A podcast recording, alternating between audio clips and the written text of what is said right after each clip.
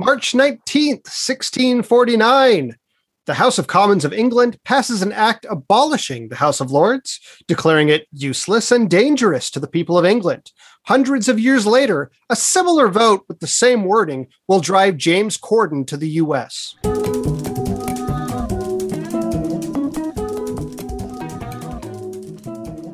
Welcome to the Revisionists. I'm Brian Flynn. I'm Zach Powers.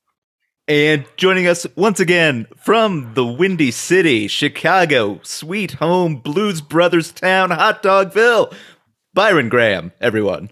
Hey, everybody. How's it going?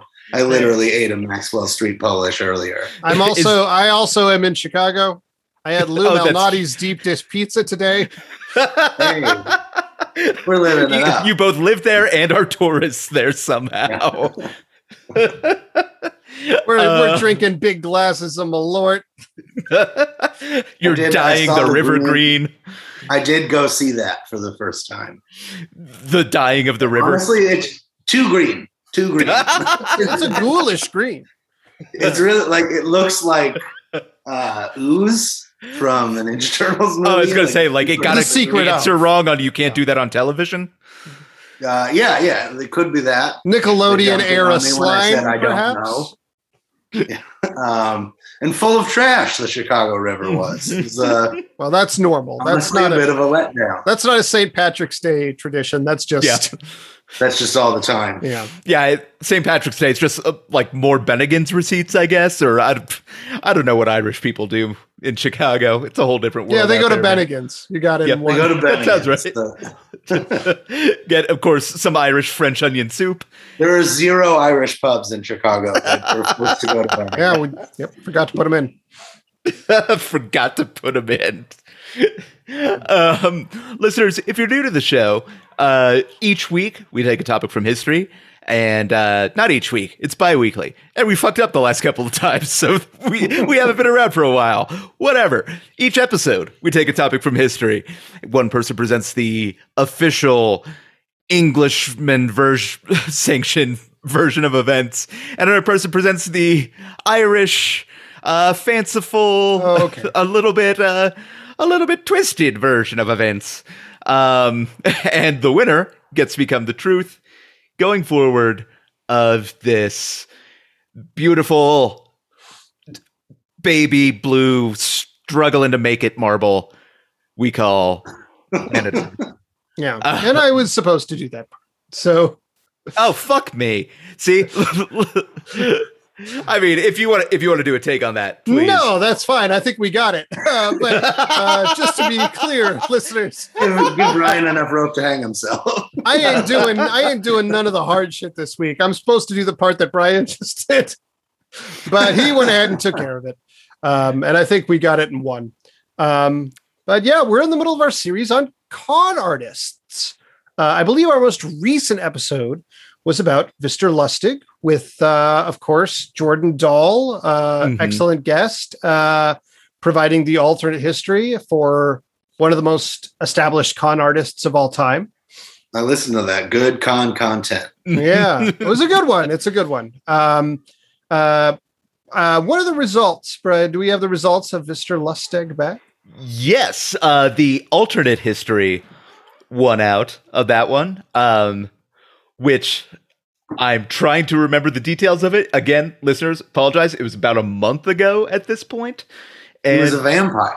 things Mhm. have He been. was he was a money Yes. vampire That's right. Uh, Yes, that's right. he ate Yeah. money to sustain himself he needed abraham lincoln was involved in his schemes Mhm. uh he was Mhm. buried in a crate of pennies Yes, there we go. Right. Thank you.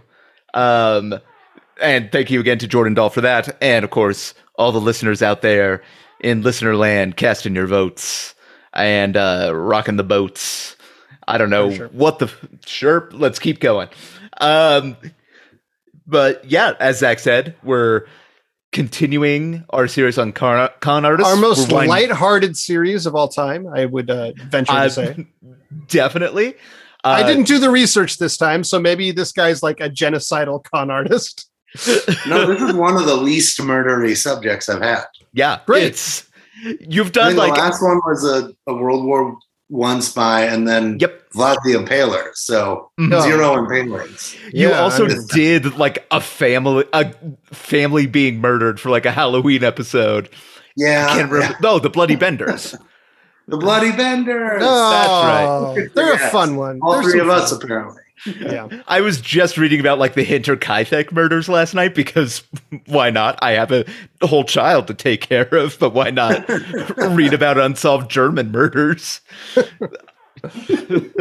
um, but yeah, we'll be discussing, and I apologize in advance for the amount of times Byron and I will both be fucking up the pronunciation. Lots of mispronunciations coming in Uh, if you're a, if you're a longtime fan, you should be used to the mispronunciations. Yeah, Yes, um, I this time will be offending people from a different part of the world than usual. Uh, usually it's Uh. Russia, and so uh, And just that. when we got our excuse to make Russians feel bad. I, yeah. I think last time I made a pretty glib joke about Russia invading Ukraine, and now I'm eating my words.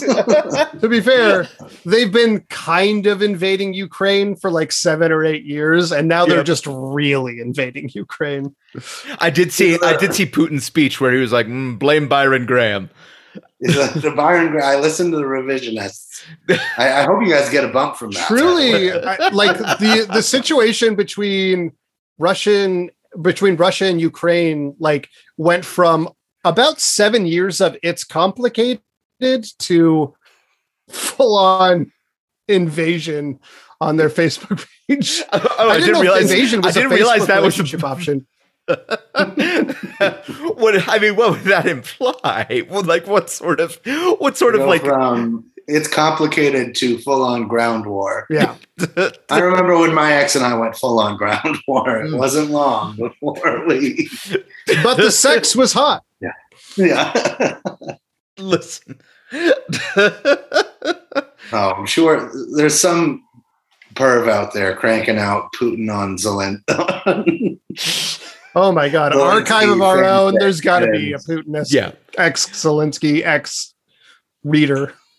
and look, li- look, listeners. Obviously, Ex-NATO. all joking aside, all of our thoughts and sympathies are with the people of Ukraine going through yes, this, Yes, we're very and uh, Ukraine. Yes, but I don't wanna be also like the um the amount of not just like legitimate recognition Zelensky gets on Twitter for the good things he does, but the horny tweets I've seen Yeah. specifically about him have been fucking wild.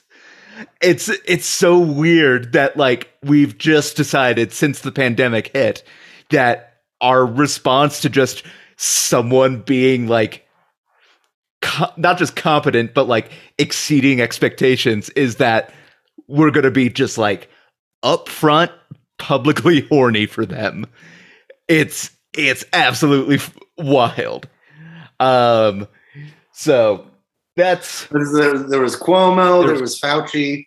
Yep. This this guy might deserve it the most. And like he's actually a yeah handsome guy, and he's being pretty brave. But uh, yeah, this guy's gonna get milkshake ducked. I'm sure of it. No, I, yeah. I will say mean- this about Zelensky: the most uh, incontroversial take. Every time I see his name spelled correctly, I still think it's a typo for a minute. It's Uh, like K I Y. That doesn't happen in nature. That doesn't. that that double Y at the end is like, my friend. Why is there two? This is the Look. pa- platypus of spelling names. uh, shit. Well, uh, this episode we're discussing Natwarlal, uh, which is the pronunciation I've been going with in my brain. Mhm. Uh, Byron, you're doing the actual history, yeah, and uh, I've been working with Natwarlal. that also works. I don't know. Uh, I did. Uh, I watched a couple of YouTube videos to try and uh, help help me out, and the results were inconclusive. Because the guy who made the video was South African, and that is Yeah, that's not the right part of the very world. weird and tricky accent, where it's Yeah. like Australian but evil. Is Yeah. the- yeah. Afrikaans accent. Oh, Uh, oh, honey, I have some bad news about Australia. yeah. No, like- no, I get it. No. It's like having a I mean- Korean person then asking like a Chilean person how to pronounce it. It's like yeah, neither of them are American or English, but they're still both not right. no. This uh, this guy made uh, he made the video I watched, so I'm gonna go with his Okay. pronunciation. Hopefully, he's not some sort of apartheid monster. I didn't think of that. It was just when Vladimir you like a white South African of a certain age, you're like, how involved were you? But you were alive in the fucking 90s. What's up? Like, what were uh, your Hey, parents Charl- doing? Charlize Theron, you have some uh, questions to answer, I think. yes, explain it. I mean, Yeah. I think she got out of there by the time, but yeah, you never know. Elon Musk. Yeah, well, Well, he has a lot more questions. I questions. mean, he has so much Yeah. explaining to do. but Uh, anyway, Char lies, Char lies, Char lies. I, I spelled those differently. they, they just came out fucking stupid as hell. Uh, I just meant the accent sounded Australian but evil. But Yeah, yeah. Oh, okay, okay. yeah. Uh, anyway, back to the subject at hand, Natwarlal. Mhm. Uh, born Mithilesh Kumar Srivastava in 1912 in the village of Bangra, which is located in the Bihar province near the board, India's border with Nepal. Uh, he's known as the King of Cons. Mm. I went from the, the Ace of Spies to the King of Cons. And of course, the King of Queens. Um, Yes. King of Queens, one of his greatest cons. He perpetrated that on the American viewing public for 13 seasons. Did And it Kevin last James that long? the whole time? Oh, probably. Kevin James, not real. Uh,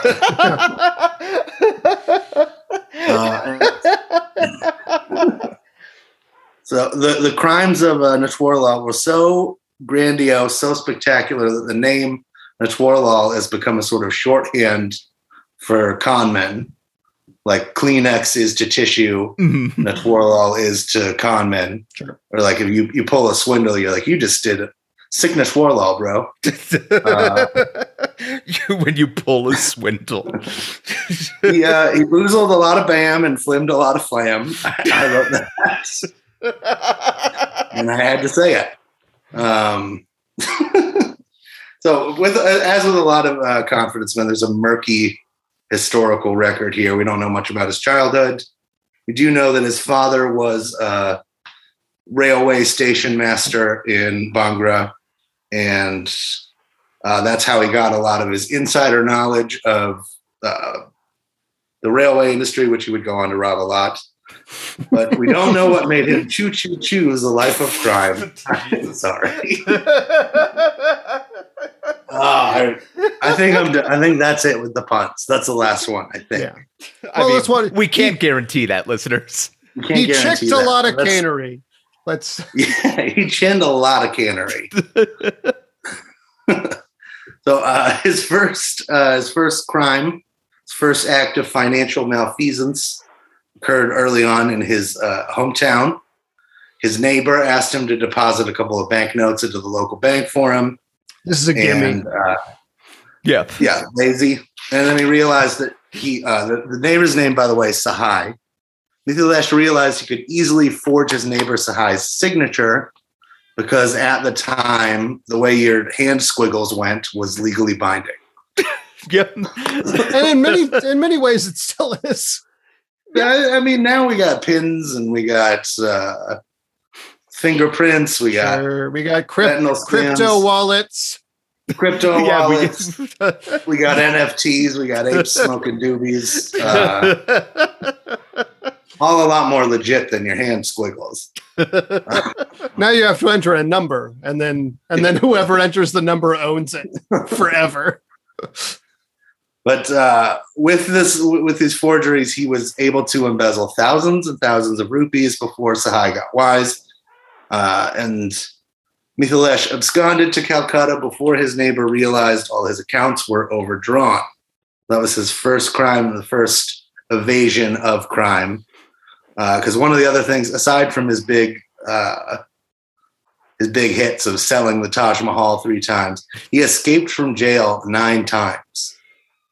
Nice. Uh, he was sentenced to collectively 113 years for his crimes over over his life, and he intermittently only ever served 20 of those years. he lived most of his life on the lam. Which is not an insignificant number of years. It's. I mean, he did some time. He did do some yeah. time, but like he didn't do 20 consecutive years. It'd be like five here, four there, Mhm. one For sure. here, uh, and punctuated by lots of daring escapes. Uh, one time he had a visitor smuggle in a policeman's uniform. Mhm. He put it on and then bribed one of the other police officers to let him out. Walked out the front, you know, the front gate of the jail, and then the officer he bribed opened up a suitcase full of newspaper clippings. So the old classic switcheroo. There was no money in that run. Oh, I I for, I thought that was just like was it like confetti to celebrate at the end? No, no, he, has, he was I- like, I- I, gave him a bribe I, and a instead of the Right. money. Yeah. Yeah. You're like, okay, I, I, I didn't uh, set that up well enough. The classic. No, He's like, I'm out of you put a bill here. on the top and the bottom of some cutout Yeah, newspaper, and it's like I don't no. even know if he bothered with that. It was just a suitcase full of paper clippings. Yeah, it was you take a bribe, you don't, you know, you're at work, you may A not classic, be able to look at it uh, right the Big Lebowski switcheroo. Mm. Yeah, the dirty undies. Yeah. It's similar, similar in spirit. God, could you imagine opening a briefcase you think is full of bribe money and instead it's like a bunch of like cut out Cathys just staring I'd back? say. Hack is what I would say. I mean, yeah, exactly. Um, so okay, so he he robs his neighbor. He moves to Calcutta. Uh, and at the time, he's still going by Mithilesh. Uh, so he gets a bachelor's degree, tries to start a business in the cloth industry, tries to work as a stockbroker. Not having much success, so he returns to uh, crime. Uh, before he, his first arrest, his schemes are not very sophisticated. The, one of them's pretty, honestly, very creepy he uh, they were perpetrated against sex workers also po- possibly his least deserving target like the you know yeah. european tourists bankers industrialists go ahead rob them blind not an honest woman trying to get out there and make a buck don't do that Yeah. uh, especially this is, what, this is what he would hire a, a prostitute put some sort of knockout drug in their drink Oh no. and rob them of their jewelry and cash while they were unconscious. Uh, so that like this is also one of like one of his only crimes that's like that's that's an assault, brother. That's Yeah. uh Yeah. Because his other crimes are all nonviolent. Like it's all just like I tricked you into giving me money. yeah, th- like You're and doing that's the Fun. vibe we've been going. that's no- but yeah, It's a- stealing from an unconscious sex worker. Not cool, bro. It's like uh, genuinely, you know, uh, someone who was 14 when when GTA 3 came out and was like, "Hey, you know what's hilarious? Stealing from sex workers hasn't aged as well, has it?" has not aged as well. Uh, I think you still can in five. I wonder if they'll in in if if GTA six ever comes out, if they'll revise it. It almost seems like they'd have to, right? Anyway, Well, they make a 900 billion or 900 million dollars a year off of GTA Online, online. still, so they There's might no just be like, "Fuck it, why make new one." another one?" Yeah, that sounds about right. Yeah, that's unrelated. Um, he was first arrested in 1937 for stealing nine tons of iron. They don't have a lot of information about that, so I don't know how he heard about this iron. How he that seems What what his plans were for the iron. yeah. That's a real nine tons. That's That's a lot of iron. cumbersome. He was You briefly just, a uh, Spider-Man villain. You can't just pickpocket that. Yeah. Uh, He became the Uh, Sandman for about a week. I was going to go with Magneto, but yeah, Magneto was never a Spider-Man villain. Uh, anyway, he, he decides to level up his crime game after uh, he gets caught. He gets arrested, serves a, short, serves a short sentence, and decides to get more sophisticated with his methods. And he uh, first, he starts out by stringing together a series of smaller railroad cargo heists. Mhm. So, using his uh, knowledge that he gained from his father, his business degree, and his general uh, facility with forgery, he's able to uh, falsify release orders and promissory notes for various goods and services on the railway. Why I don't know. I got way too detailed about stuff. um, and then he would be able to. So he would falsify the documents. He would say like, "Hey, I'm going to pay you for this," and then he would never pay. Yeah. he would take off with the goods before uh, anybody got what got wind of what he was up to. And he repeated these tactics dozens of times, uh, and he mostly didn't get caught. And and this was through to the 1940s. And in the 1940s, uh, World War II, obviously, India suffered a, a shortages on a number of important goods, Mhm. namely textiles. And so, in this uh, time of national need, Mithilesh, who was uh, still going by that name at the time, saw opportunity. So he hatched his new uh, new scheme with a, a crime partner named Natwarlal. The plot thickens, and uh, again, using his railway and forgery skills, he uh, swindled textile merchants out of their, you know, basically the same version of the con that he was running before, but on a larger scale. Mhm. And he would, uh, you know, so he defrauded merchants and manufacturers of thousands and thousands of rupees, uh, selling them cotton that essentially didn't exist. Oh, hmm.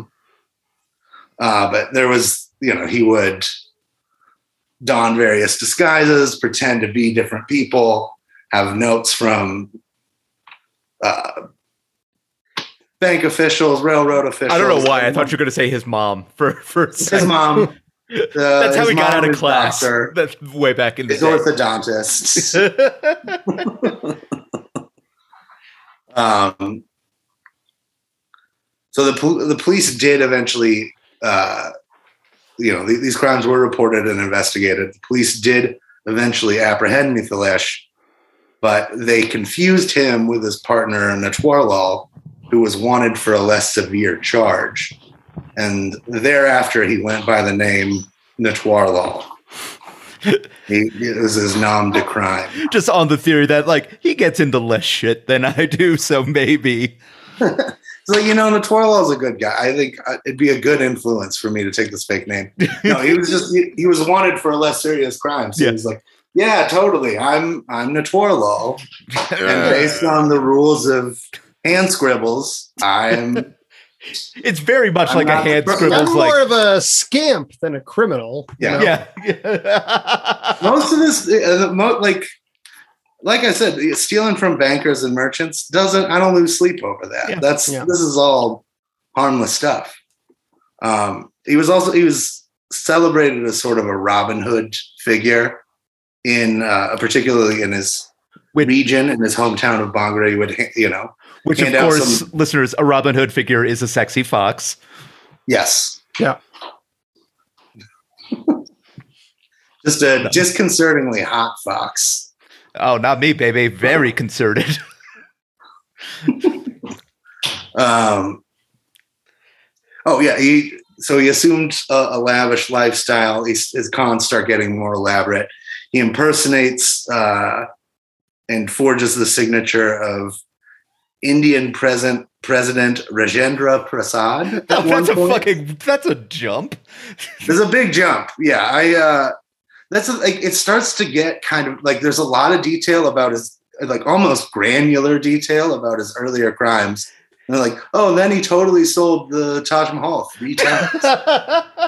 But like they don't say or how it happened. They just say that uh, you know a wealthy European tourist was seeing the Taj Mahal and he was like, "Hey man, you want to fucking buy that? you can." There is, And I get why it didn't get reported because how dumb do you look? Of course. thought, like, yeah, this guy convinced me I could buy it. Yeah, you you look like a fool, and I part of me misses the time um, in human history when Mhm. like, and this happened in America too, for sure. Like where um, you could just be like, "I'll bet I could forge the president's signature," and you could just do it. Like, like it could just happen. Like nowadays, it's you can't really do that. Like you'd get called out immediately. But there was a time, Somebody not even yeah. that long ago, pretty recently in human history, where if you were like, I'll bet I could forge the president's signature, you're probably right. You get My parents were alive. Yeah, when he did that, when he forged the president's signature and got someone to give him money, he was alive already. My parents were alive. People believe this. Also, Yeah. like you'd get called out. Which, like, no, you'd get arrested. You would, someone would just be like, "Hey, do better. Try, start Hey, listening." like I could probably walk up in the 1920s to the right person at a military base and be like, Calvin Coolidge sent me, and they'd believe it. I feel like I can't do that anymore. Well, yeah, because Calvin Coolidge has been dead for a good long about the hundred years. Yeah, though to be fair, Americans no, have a poor in the twenties he history. could have. I, I suppose you could do like a time machine thing. But I'll, I'll bet can- there's I'll bet there's a lot of people who are station guards at uh, military bases who, if I said Calvin Coolidge sent me, they would be like, I guess that's a person who exists and is currently in power. They're like, oh, I've heard of I've heard of that guy. Yeah. and and then you could walk into a sex dungeon and be like, Warren Harding sent me, and they'd be like, Oh yeah, come on in. One of our horniest Warren Harding never left. His portrait's on the wall like The Shining. Um, oh, in addition to uh, selling the Taj Mahal, which again I could not. I really wanted. That's the, the lead here, right? Mhm. That's what you want. The detail, the juicy deets. Didn't have that. Um, he did also manage to sell the Red Fort of Delhi and the uh, Indian Parliament, the Rashtrapati Bhavan, which is the Indian Parliament building, which he sold MPs included to an unwitting European tourist. Um, like I said, he escaped from prison nine times. Um, he was he's a, was celebrated as a as a Robin Hood figure in uh, Bangra, where he would hand he would make like annual visits and give out rupees to poor families. Uh, which also this just makes me think of Legend of Zelda every time I say rupee. Uh, his last escape uh, was in 1996, Pretty recent. which is speculated it could be the, the year of his death. He was 84 years old and he was bound to a wheelchair at the time and he was in a prison transport to a medical facility because in jail he was acting more infirm than he actually was his Mhm. final con Mhm. uh, and yeah he just wheeled his ass to freedom he escaped at age 84 and uh, his brother said that he died in 1996 and like signed a death certificate and everything Mhm. uh, but then reports have surfaced that he actually died in 2009 at the age of 97 and yeah free for his his golden years uh, so there's even even in his death he's still doing cons uh, they made a movie based on a, a bollywood film based on his life called mr natwarlal and that came out in 1979 so it's very possible that this dude watched a movie about himself oh, I love it. Oh, that's so wild. yeah uh, and mr natwarlal is i didn't have time to watch it much to my chagrin available on youtube so Oh, I- wow. I'm- Hell yeah. it's it's two and a half hours long so Ooh, it's an epic. time commitment and it didn't even cover his Uh, whole life. It's Bollywood, so I assume 90 minutes of that is songs. Yeah. Hell yeah, baby. Um, but yeah, Natwarlal, what a life. huh? The music Uh, man of India. The king of cons.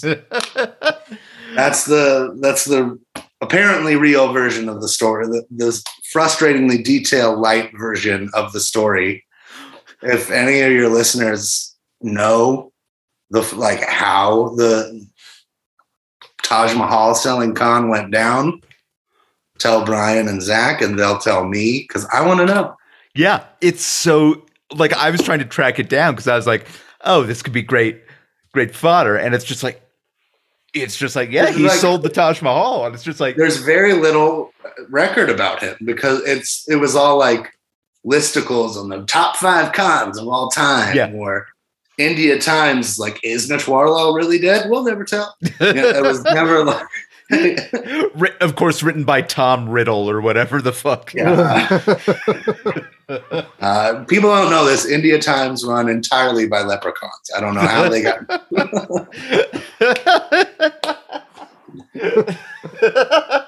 Uh, run by Brittany movie Murphy from that one movie where she'll never tell. Uh, deep cut. Wait, what the fuck? I don't know. There's there's this is this is should be cut from the podcast. Uh, I recently rewatched. I re- rewatch. I recently watched that sad documentary about Brittany Murphy, Mhm. and it reminded me of this movie that came out where in the trailer she's like, "I'll never tell." And even though I never saw the film, I'd been haunted by that uh, that clip. And then they used that clip in the documentary, like, "Who killed Brittany Murphy?" Oh, It was like out of context as a like Dateline NBC style Stinger. Uh, like as, as a way to like build chilling atmosphere for this document. It was very, it was not tasteful at all. I don't think I did a good job explaining that. Don't watch the documentary; it's trash. It's on HBO Max, but I was unaware there was a new Brittany Murphy documentary. To be honest, uh, uh, there is, yeah. She and then people don't really know how uh, she died, and then her boyfriend died of the same thing. Seems mysterious. Maybe you guys can. Maybe when you know in 2039 you can do the Brittany Murphy episode. when enough time has passed. yeah, th- I don't. know. Yeah. What? How long does some? How long ago does something? I think by happen? this by this reckoning, did uh, did Natwarlal die more recently than Brittany Murphy? Natwarlal. he did. Yeah, He did. But he was born in 19 like 1912 definitely counts, but died in 2009. Oh, That's. I mean, I was basically the same person already in Yeah. 2009. he might have seen Heath was- Ledger as the Joker in cinemas. That might have been the last movies. we don't know. He saw. He probably watched Obama get inaugurated. He watched The Dark Knight and was like, "These schemes are outlandish. They wouldn't work in real life." It's like this is no selling the Taj Mahal. Let me tell you, in my day, all you needed was a smile and the right hand squiggles, and you were in like Flint, baby. and they were like, "Sir, please stop talking in the theater."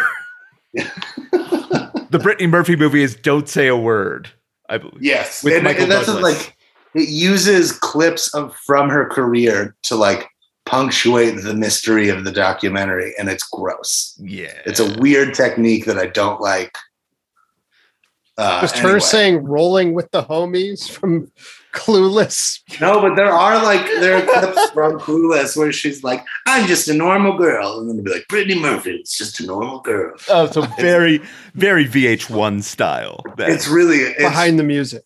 yeah, But like, I was watching uh, the worst roommate ever thing, and I realized these these true crime like the production value is just slightly better. They're not. It's Yeah. still the same trash that it's been since like the late '80s. yeah. I This is still like twenty. You know, I don't know. I I haven't watched Worst Roommate Ever, but we saw it come ac- come up on Netflix uh, just because we've been binging Happy Endings. Um, and it's just it's very weird for me to, for a show about like some murderers to have a title like Worst Roommate Ever. What is worst That is a- roommate ever? I, I for for a second I was like, maybe you're talking about worst person in the world, the foreign film, but I don't That is know. very very good. Yeah, It is uh, very I like that. Too. No, uh, the worst roommate ever is. It's like it is. It is an oddly sitcom name for like she murdered nine people and buried them in the garden. yeah. Okay. That's originally it was called Don't Trust the Bee in Apartment 23. That is at least most mur- at least a, murdery roommate was already taken. it's a it's a moderately bad roommate. Yeah. yeah. I don't know about worst, but moderately bad. Uh, but Byron, thank you.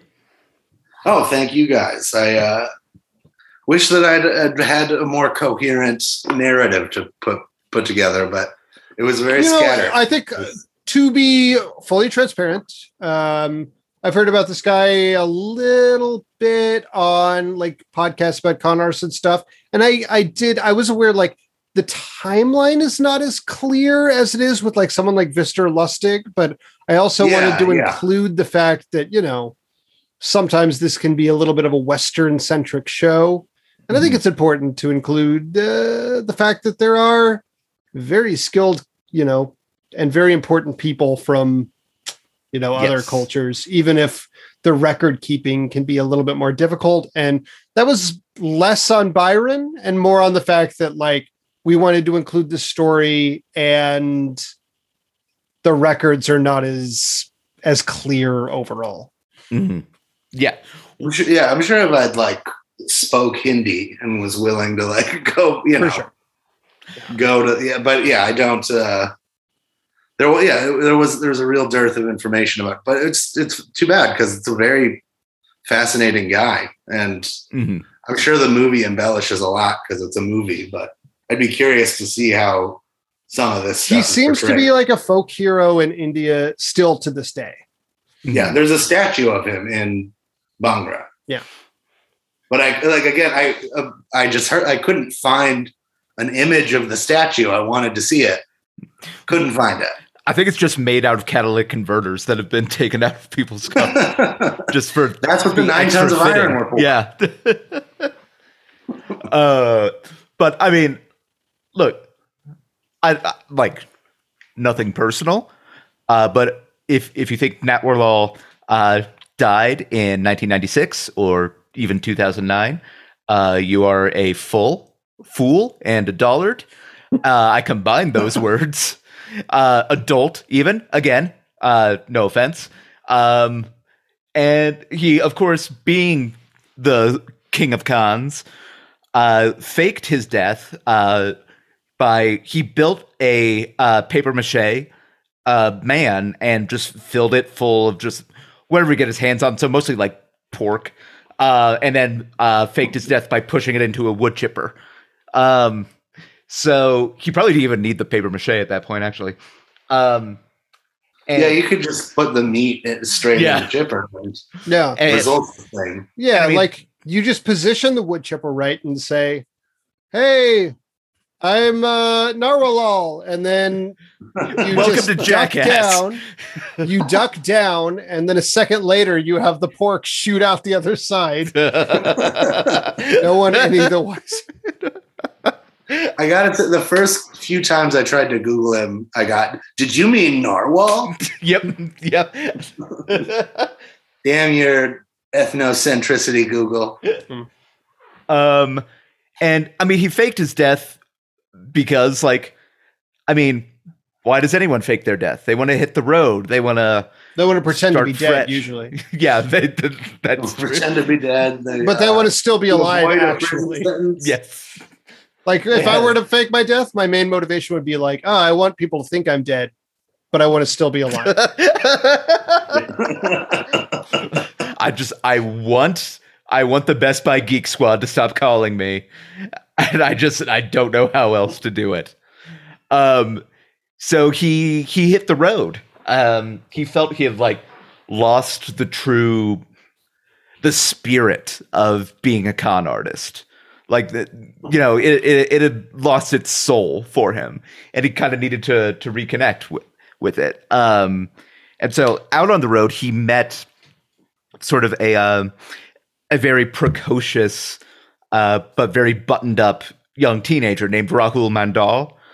Um, and you know he he he knew he was very Rahul had like the intellectual side, like he liked planning cons and writing things in his little diary that he kept, but he, he just needed to come out of his shell uh, to really, you know, become the the con artist he that Nat saw in him.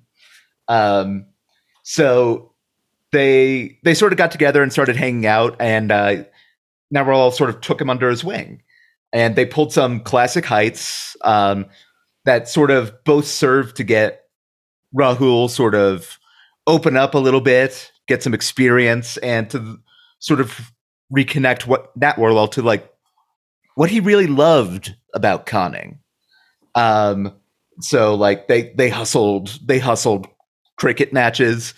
Um, they um, did three card Monty. Um, trying to think of like classic like Indian cons. They uh they they they inspired Wes Anderson, uh, is the thing. That was perhaps the greatest con they ever pulled. Um, they told Wes Anderson that he had business making a film about this culture. Yes, yeah, exactly. and of course, I don't know the classic, it, uh, yeah, the classic Darjeeling Limited. Yeah, yeah. I was going to say I don't know how much of its budget Darjeeling Limited made back, um, I'm sure it made some profit for them at least, but it was less than expected. Um, and so they, you know, they formed this kind of almost like innocent partnership. Now they did steal again just tons and tons of iron. Uh, but you know, that that was more just out of habit at that point. Um, and of course, he's a hemophiliac. What's he supposed to? Yeah, do? exactly. of course, the royal disease. Um, ladies, if you can, or gentlemen, anyone, if you can get yourself a partner who is both hemophiliac and has gout, you have got just royalty on your hands right there. um, but anyway, Natwarlal was getting tired. He was at this point in his late 90s. Um, and he didn't really have the heart to tell Rahul that he felt like his time was sort of coming up. Um, and Rahul at the same time wanted to show his appreciation uh, for Natwarlal by giving him a perfect a perfect night. So he uh, he stole a bunch of food, a, a feast fit for a king, and uh, as they ate and talked and joked, uh, Natwarlal just suddenly mentioned that he couldn't imagine a more perfect last night. Um, and it turns out that he had swallowed like um, a bunch of pills, and or that's what he told Rahul. Spoiler alert. Um, and Rahul's crushed, but ends up taking the loss well. Like the last we see Rahul, he's driving Nat Natwarlal's car off a cliff uh, during his funeral. Um, but also, who's that standing on the hill uh, during Natwarlal's funeral? An old man with a glint in his eye? That's right. Oh, I don't know why I keep making sounds like that. Um, we uh, we next see Natwarlal. He, he Huckleberry Finned his own funeral. Yep, he he did. Tom Sawyer. No, that's Tom Sawyer. Is I it? think that's both of them. Did they? Did they? They didn't both do it. I no, Tom Sawyer. Uh, they both watch it, but Tom Sawyer's the one that they think is dead. Oh, okay. Uh, really? I thought I thought they thought they were both dead. Maybe I remember like Tom Sawyer's Aunt Sally is like kind of a bitch, but then she's really sad that he's dead, and you're like, yeah, I think you're probably right. Huckleberry Finn had more serious adventures, and Tom Sawyer. He was too busy around. saying the N word to yeah. go. So, exactly. yeah. Well, I I googled who watched their own funeral, and surprisingly, not helpful. Uh, yeah. so uh, we next see Natwarlal uh, flying first class on a plane to Chicago, because uh, it turns out his relationship with Rahul had reconnected him with sort of the spark that had been missing. And he just wanted another change of scenery. And there he takes a uh, a couple young ne'er do wells under his wing, and he shows them how to be better thieves and con artists. And uh, they call themselves the Wet Bandits uh, after their favorite type of mm. dream. Um, and as they were trying to uh, break into a house in a posh area uh, to try to like you know, it was their last training session. Somewhere around Evanston, maybe. Yeah, exactly. Um, Natwarlal was electrocuted to death by a juvenile offender uh, named Kenneth McAllister. And uh, the Wet Bandits swore revenge, and Kenneth McAllister still at large and inspired the character of Kevin McAllister for legal purposes. Uh, not, they couldn't use his real name, basically. And Oh, uh, I wonder if Home Alone is the most referenced movie in our alternate it absolutely has to be. I'm, Did that start out as as a bit of Harold and Maude? yes, yeah. Okay. it Which- was like Harold and Maude, Fargo, Yep. Home Alone. What did I miss? I, I got a third Coen Brothers reference, and then we've got a trifecta because we did Yeah. Big Lebowski earlier.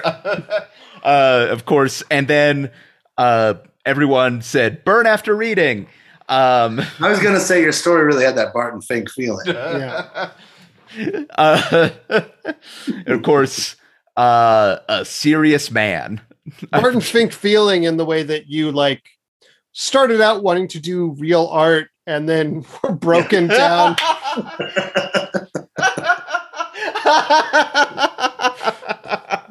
by the studio system. You meet you meet your idol, and he turns out to be a drunken hack whose wife's doing his work for him. Yep. Yeah. um, and now I just want to watch Miller's Crossing, uh, which is kind of. What's the rumpus? Man, those are good. Did you know that they made they wrote Barton? They were trying to write Miller's Crossing, and they got writer's block, so they wrote Barton did, Fink as yeah. just to like really, I did not. clear the cobwebs. Yeah. Like what a great like that might be the greatest distraction in cinema history. Mhm. I fucking love Barton Fink. I What? think Barton Fink might be their best film potentially. Uh, It's up there for it's definitely top five for me. yeah. Did that? I'm trying to remember. Did like when did when did Raising Arizona come out? Was it before, Before Miller's? 88 maybe. It was before. It was it's Blood Simple 84. And then I think Raising Arizona is like 87 or 88. Yeah. And then Uh, Miller's Crossing. Miller's Crossing That like I- I 92. think- Miller's Crossing's Okay, like so maybe- 90, 90 or 92. 93. Yeah. Okay, but like, what a fucking stretch of films. Also, Yeah. Jesus. They're good Um, at making movies. The Tragedy of Macbeth, also very good. Awesome. Yeah. So good. Um, Like the first thing I use my Apple Plus subscription for. I got Apple Plus specifically for Tragedy Yeah. of Macbeth. Uh, we went to watch it on the big screen and it was worth it. It's a very pretty movie. yeah. Yeah. Um, but yeah, that is the alternate history history of Natwarlal. And yes, Zach, I believe you're right. Home Alone has to be the most f- frequently referenced movie. I I can't think of another that really repeats because mostly I think we try not to repeat them too much, uh, other than Home fucking Alone Home comes Alone up all the time. All it's the time. very useful. Surprisingly, there's a lot of historical applications for Home Alone. yeah. I know I brought up Brigadoon twice, which is funny because I've never seen it. Yeah, that's a don't really Brigadoon. story that. Yeah. That's a Oh, Brigadoon. I've never seen Brigadoon, but I'm familiar with the concept as a mythical. like a yeah, a fictional town that only appears every Yeah. couple years. It's that's the that's the generally the gist of what I bring it up, but I should probably see that thing I mean, it's. right after Mr. Natwarlal. Uh, that's on my queue. I've actually never seen Harold and Maude. Also, to full disclosure, Oh. I I feel like I'm at this point I'm far too old to watch it. Like that. It is. be- I think Well, it's you're- better when they're You're Harold's age. older than Harold, but you're younger than Maud. yeah, so maybe I'll watch it like when I'm starting to hit my like 70s or 80s. If you want to sing out, sing out. Mhm. If you want to be free, be free. If you want to be you, be you. There's a million ways to be. There's a Cat Stevens song, and then Cat Stevens does a, like a very Simon and Garfunkel and The Graduate type Mhm. soundtrack for the whole movie. I knew that I knew that much. I I'm I'm a Cat Stevens fan. Um because of course, fucking look at me. Um Well, so it's a good movie. I think it's still worth seeing uh, at an older age. okay. Uh, yeah, yeah, yeah. It's a young, depressed American boy, and then an older woman who is also implied to like have a zest for life in part because she saw the horrors of Nazi Germany and is like, Mm. I don't take shit for granted anymore. And I think there's relevance still in the movie. Okay. Yeah. Um. well, sorry, totally. I had something to add to that and totally lost it. So, anyway, uh, listeners, before we move on to judgment, I just want to say, hey, send us your letters, your questions, your comments, your slash fiction, your trash fiction, your crash fiction, which is when you totally just recite the plot of the movie Crash. Um, you could do that at revisionistpodcast.com. Just click on the contact form or uh, through our Instagram or Twitter. Uh, just search Revisionist Podcast, uh, Revision Pod on Twitter. And yeah, reach out. And the, you can also support the podcast on Patreon, uh, which is always incredibly appreciated. Uh, there's a lot more worthy causes you can give your money to. Um, uh, like obviously, um, because I, I mean, I really wish we were plugging the Patreon at a time when the world was not. We haven't On done fire. that for four years. This Yeah. Mm-hmm. podcast has been going on for a long time, and it's been at least three years when we have like been in a position to be like, "Hey, give to our Patreon." but, But- also, Actually, it's been longer than that. Like we It's did this in the way longer. Obama uh, era, and that Mhm. was about the last time that we were like morally able to be like, "Hey, give to our Patreon." Support the Yeah. arts. Yeah. um, it's just gotten worse. yeah. um, Byron, did you have anything you wanted to plug? I don't have a ton. If you want to see me at Chicago Land open mics, I am just now dipping my toes back in after a long hiatus away. Um, because of the aforementioned years of of the shit going on, all sorts of bad stuff. Goddamn, I, I I should like I moved right in the middle where it's like I, I was, you know, after like I was only doing comedy because I hosted open mics and I needed that money. So after I lost those weekly gigs, I was like, I'm gonna take a long break. And then it was Delta, and then it was Omicron. I And then, mean, it's been so insane. I should really track down some of your some of your some of those open mics and, and join you. It's been a while since I've done some. So yeah. I don't know. Did you ever meet Anthony Syracuse? I don't think I did. He's he's a Denver comic who's out here now. He hosts one. Mhm. So I'm gonna I'm gonna go to his mic and pester him to get up early. Hmm. Like, how do you like it? He- how the tables have turned. Um, he's a good lad. no, he's a nice kid. Yeah. Uh, I yeah, I just it's it's been uh, it's been a hell of a year. Or a of a- and or Two beginning of a years. And- decade. yeah, yeah, that's So- the, that's the thing. Also, the last several years, when we've asked people what they want to plug, it's been like, "Uh, things are bad." That's all. uh, I listen, yeah, I listened to the Jordan episode, and he's got like, oh, every podcast I'm Yeah. on. Yeah. every spare minute of my day is talking into a microphone. oh man, I admire the grind, but yeah, I've, I've uh, it's like let's see, I've got a screenplay I'll probably never finish. Um, uh, a journal that if anybody found, they'd think I was a madman. Uh, it's just the names of all the victims of Jack the Ripper over and over again. hopefully, some jokes that are because like that's I don't know how to write one now. Yeah. because like I there's too much time for doubt to creep in bet- uh, between thinking of it and writing it. hmm Where it's like I would always just write it at the mic and then try it, and then I got a laugh. So I'm like, oh, I'm worthy and deserving of love, so I'll keep this joke. now there's too much time. There's too much time to be like, nah, that's not funny anymore, or like, oh, we live in a reality where this no longer applies. See, I did the thing where my like for like years and years doing stand up, my daily practice was like writing five jokes a day. Um and like I kept that up for a lot of the pandemic until I'm like, well, I haven't been going out and using any of these. I've just been like edging myself for like a year of being like, oh, this is gonna be so fucking funny when I get to tell it. And I'm just like, I can't fucking deal with confronting that H- huge That's I mean, backlog. five a day. That's pretty. That's really impressive.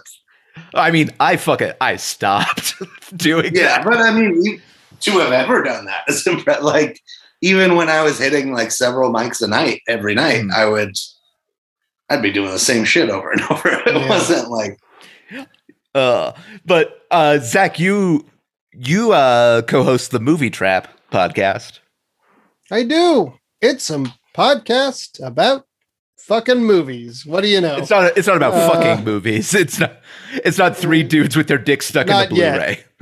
Um, and I would prefer a VHS. three guys with their dicks stuck in a reel to reel projector. yeah, if I'm gonna fuck a movie, it's gonna be VHS. Let's be real. okay, Scorsese.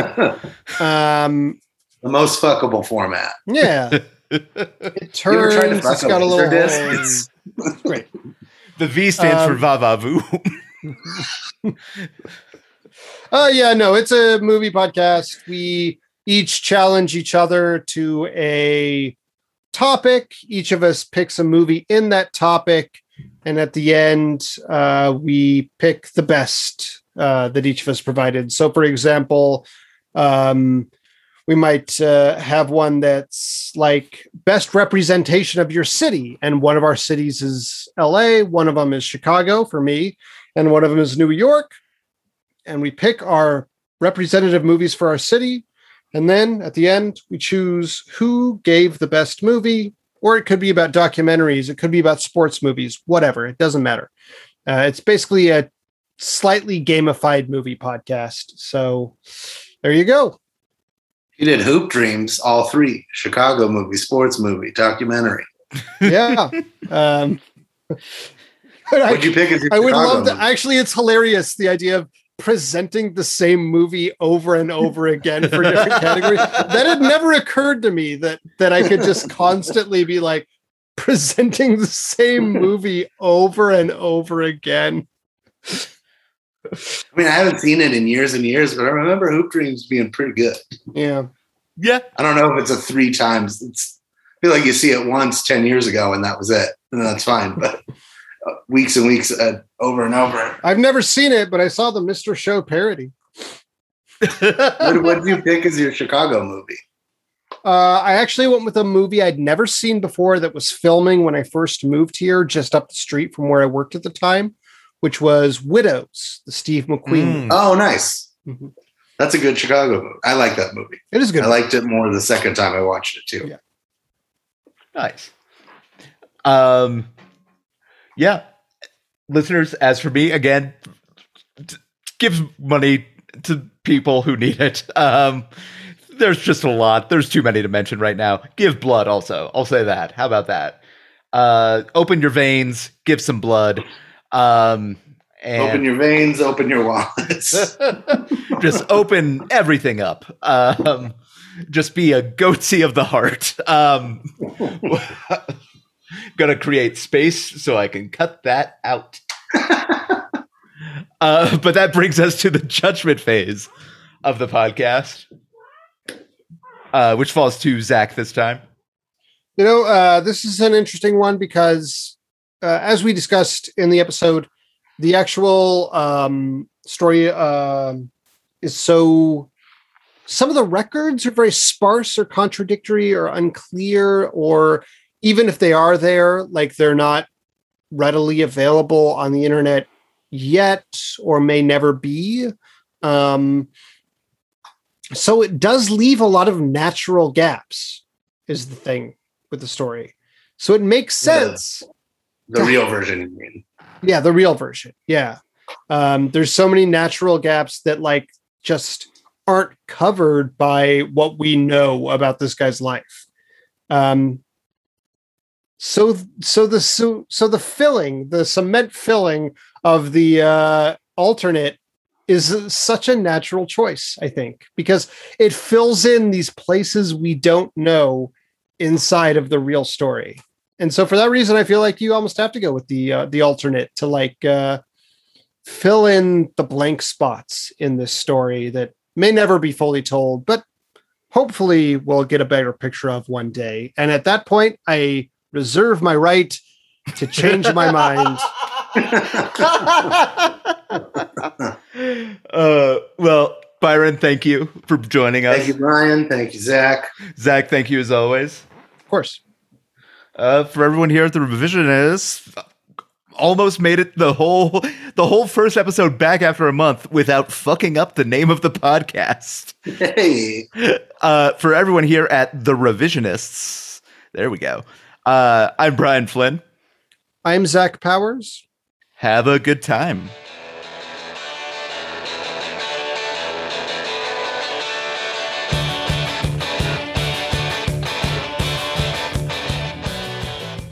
Tell you what, Zach, why don't you start with the f- the ones for the fifth, and then Okay. we'll um just roll into the nineteenth. That'll and that'll just make it easier to edit. All right.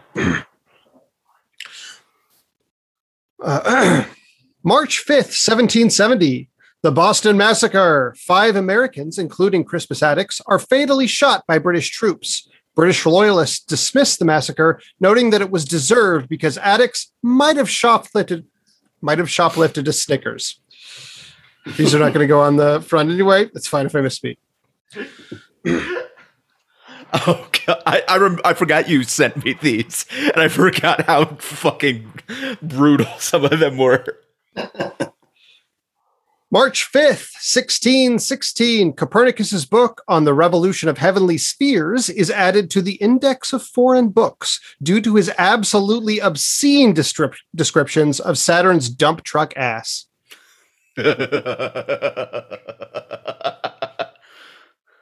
March 5th, 1933, the Nazi Party receives 44% of the Reichstag election vote, which allows the Nazis to later establish a dictatorship. History, out of original ideas, is considering a remake of this event scheduled for 2024.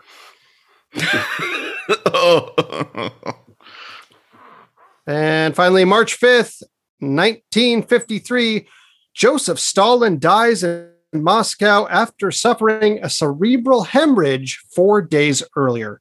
The only four days in his life when Stalin shat in his bed instead of on all of Russia. I remember I remember two of mine, just offhand. Um, March 5th, 1770. The Boston Massacre takes place when British troops fire onto a crowd of American protesters. Today, fuck, killing five people. Uh, today, that's called uh, the Boston Tuesday. There we go. Um, fuck, I can't, I can't remember the year Stalin died offhand. 1953. I have it 53. Thank you. March 5th, 1953. Joseph Stalin dies. And uh, dude, because of the internet, whenever someone mentions the fact that he was a murderous autocrat, someone else also is legally required to mention that he was kinda hot at one point. March 19th, 1284. Wales is incorporated by England, who prize Wales' abundant sources of coal, farmland, and consonants.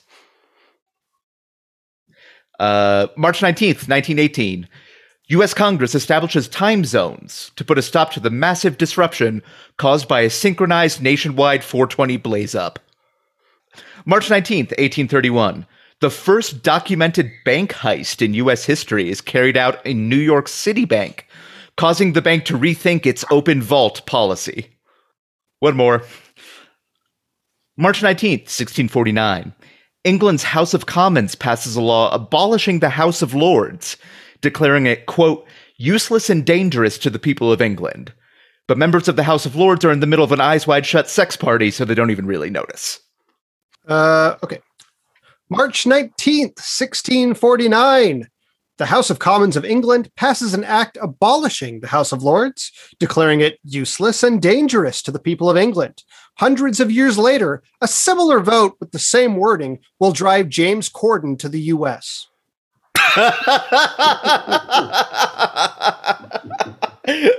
Perfect.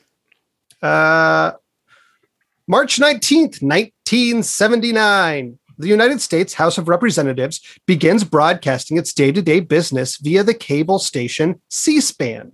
Early seasons were relatively mundane, but recent seasons try to juice the ratings with increasingly outlandish casting choices like Marjorie Taylor Greene or event episodes like Attempted Insurrection. March 19th, 1895. Uh, Augusta and Louis Lumiere record the first footage using their newly patented cinematograph. Uh, yeah, sorry. March 19th, 1895. Auguste and Louis Lumiere record the first footage using their newly patented cinematograph. Disgruntled fans immediately reject it, calling on studios to release the Edison cut.